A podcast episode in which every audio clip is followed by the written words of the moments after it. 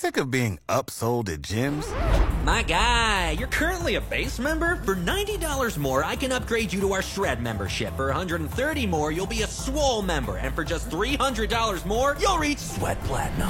At Planet Fitness, you'll get energy without the upsell. Never pushy, always free fitness training and equipment for every workout. It's fitness that fits your budget. Join Planet Fitness for just $1 down and $10 a month. Cancel anytime. Deal ends Friday, May 10th. See Home Club for details. Hey, it's Bossman at 98.3 WCCQ today's Country and the Legends. Welcome to the Country Rundown. It's hard to believe that Trisha Yearwood could be starstruck at this stage of the game, and yet it happened when she met Bradley Cooper. It was back when she and Garth Brooks were doing their world tour. She told people, quote, we played in LA and Bradley stayed for the whole show. He was in research mode for A Star is Born and came backstage. Garth was like, wow, all the women suddenly want to be in the meet and greet. Hmm.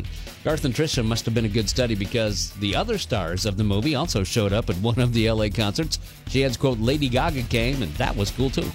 Now, Dan and Shay crashed a wedding at Disney World, Florida on Saturday. The couple was completely surprised, but it was part of the Disney Fairy Tale wedding team, and it was set up by the bride's father.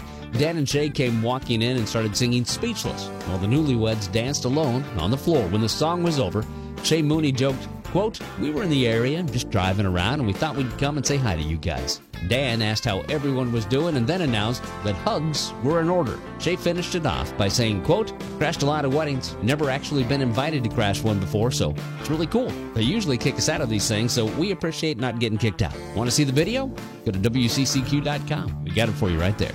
Taste of Country posted a video of Luke Perry when he was presenter at the ACMs in 1994. He and Naomi Judd announced Alan Jackson winning single record of the year at Chattahoochee. Trace Atkins and Clint Black will launch their Hits, Hats, and History Tour on May 2nd. That's going to happen at Charlotte, North Carolina. John Berry, Craig Campbell, and Terri Clark are going to open the show. Details are available at traceatkins.com. And guess what? That's Chris Janson's wife and kids in his Good Vibes video. In fact, it's filled with real people.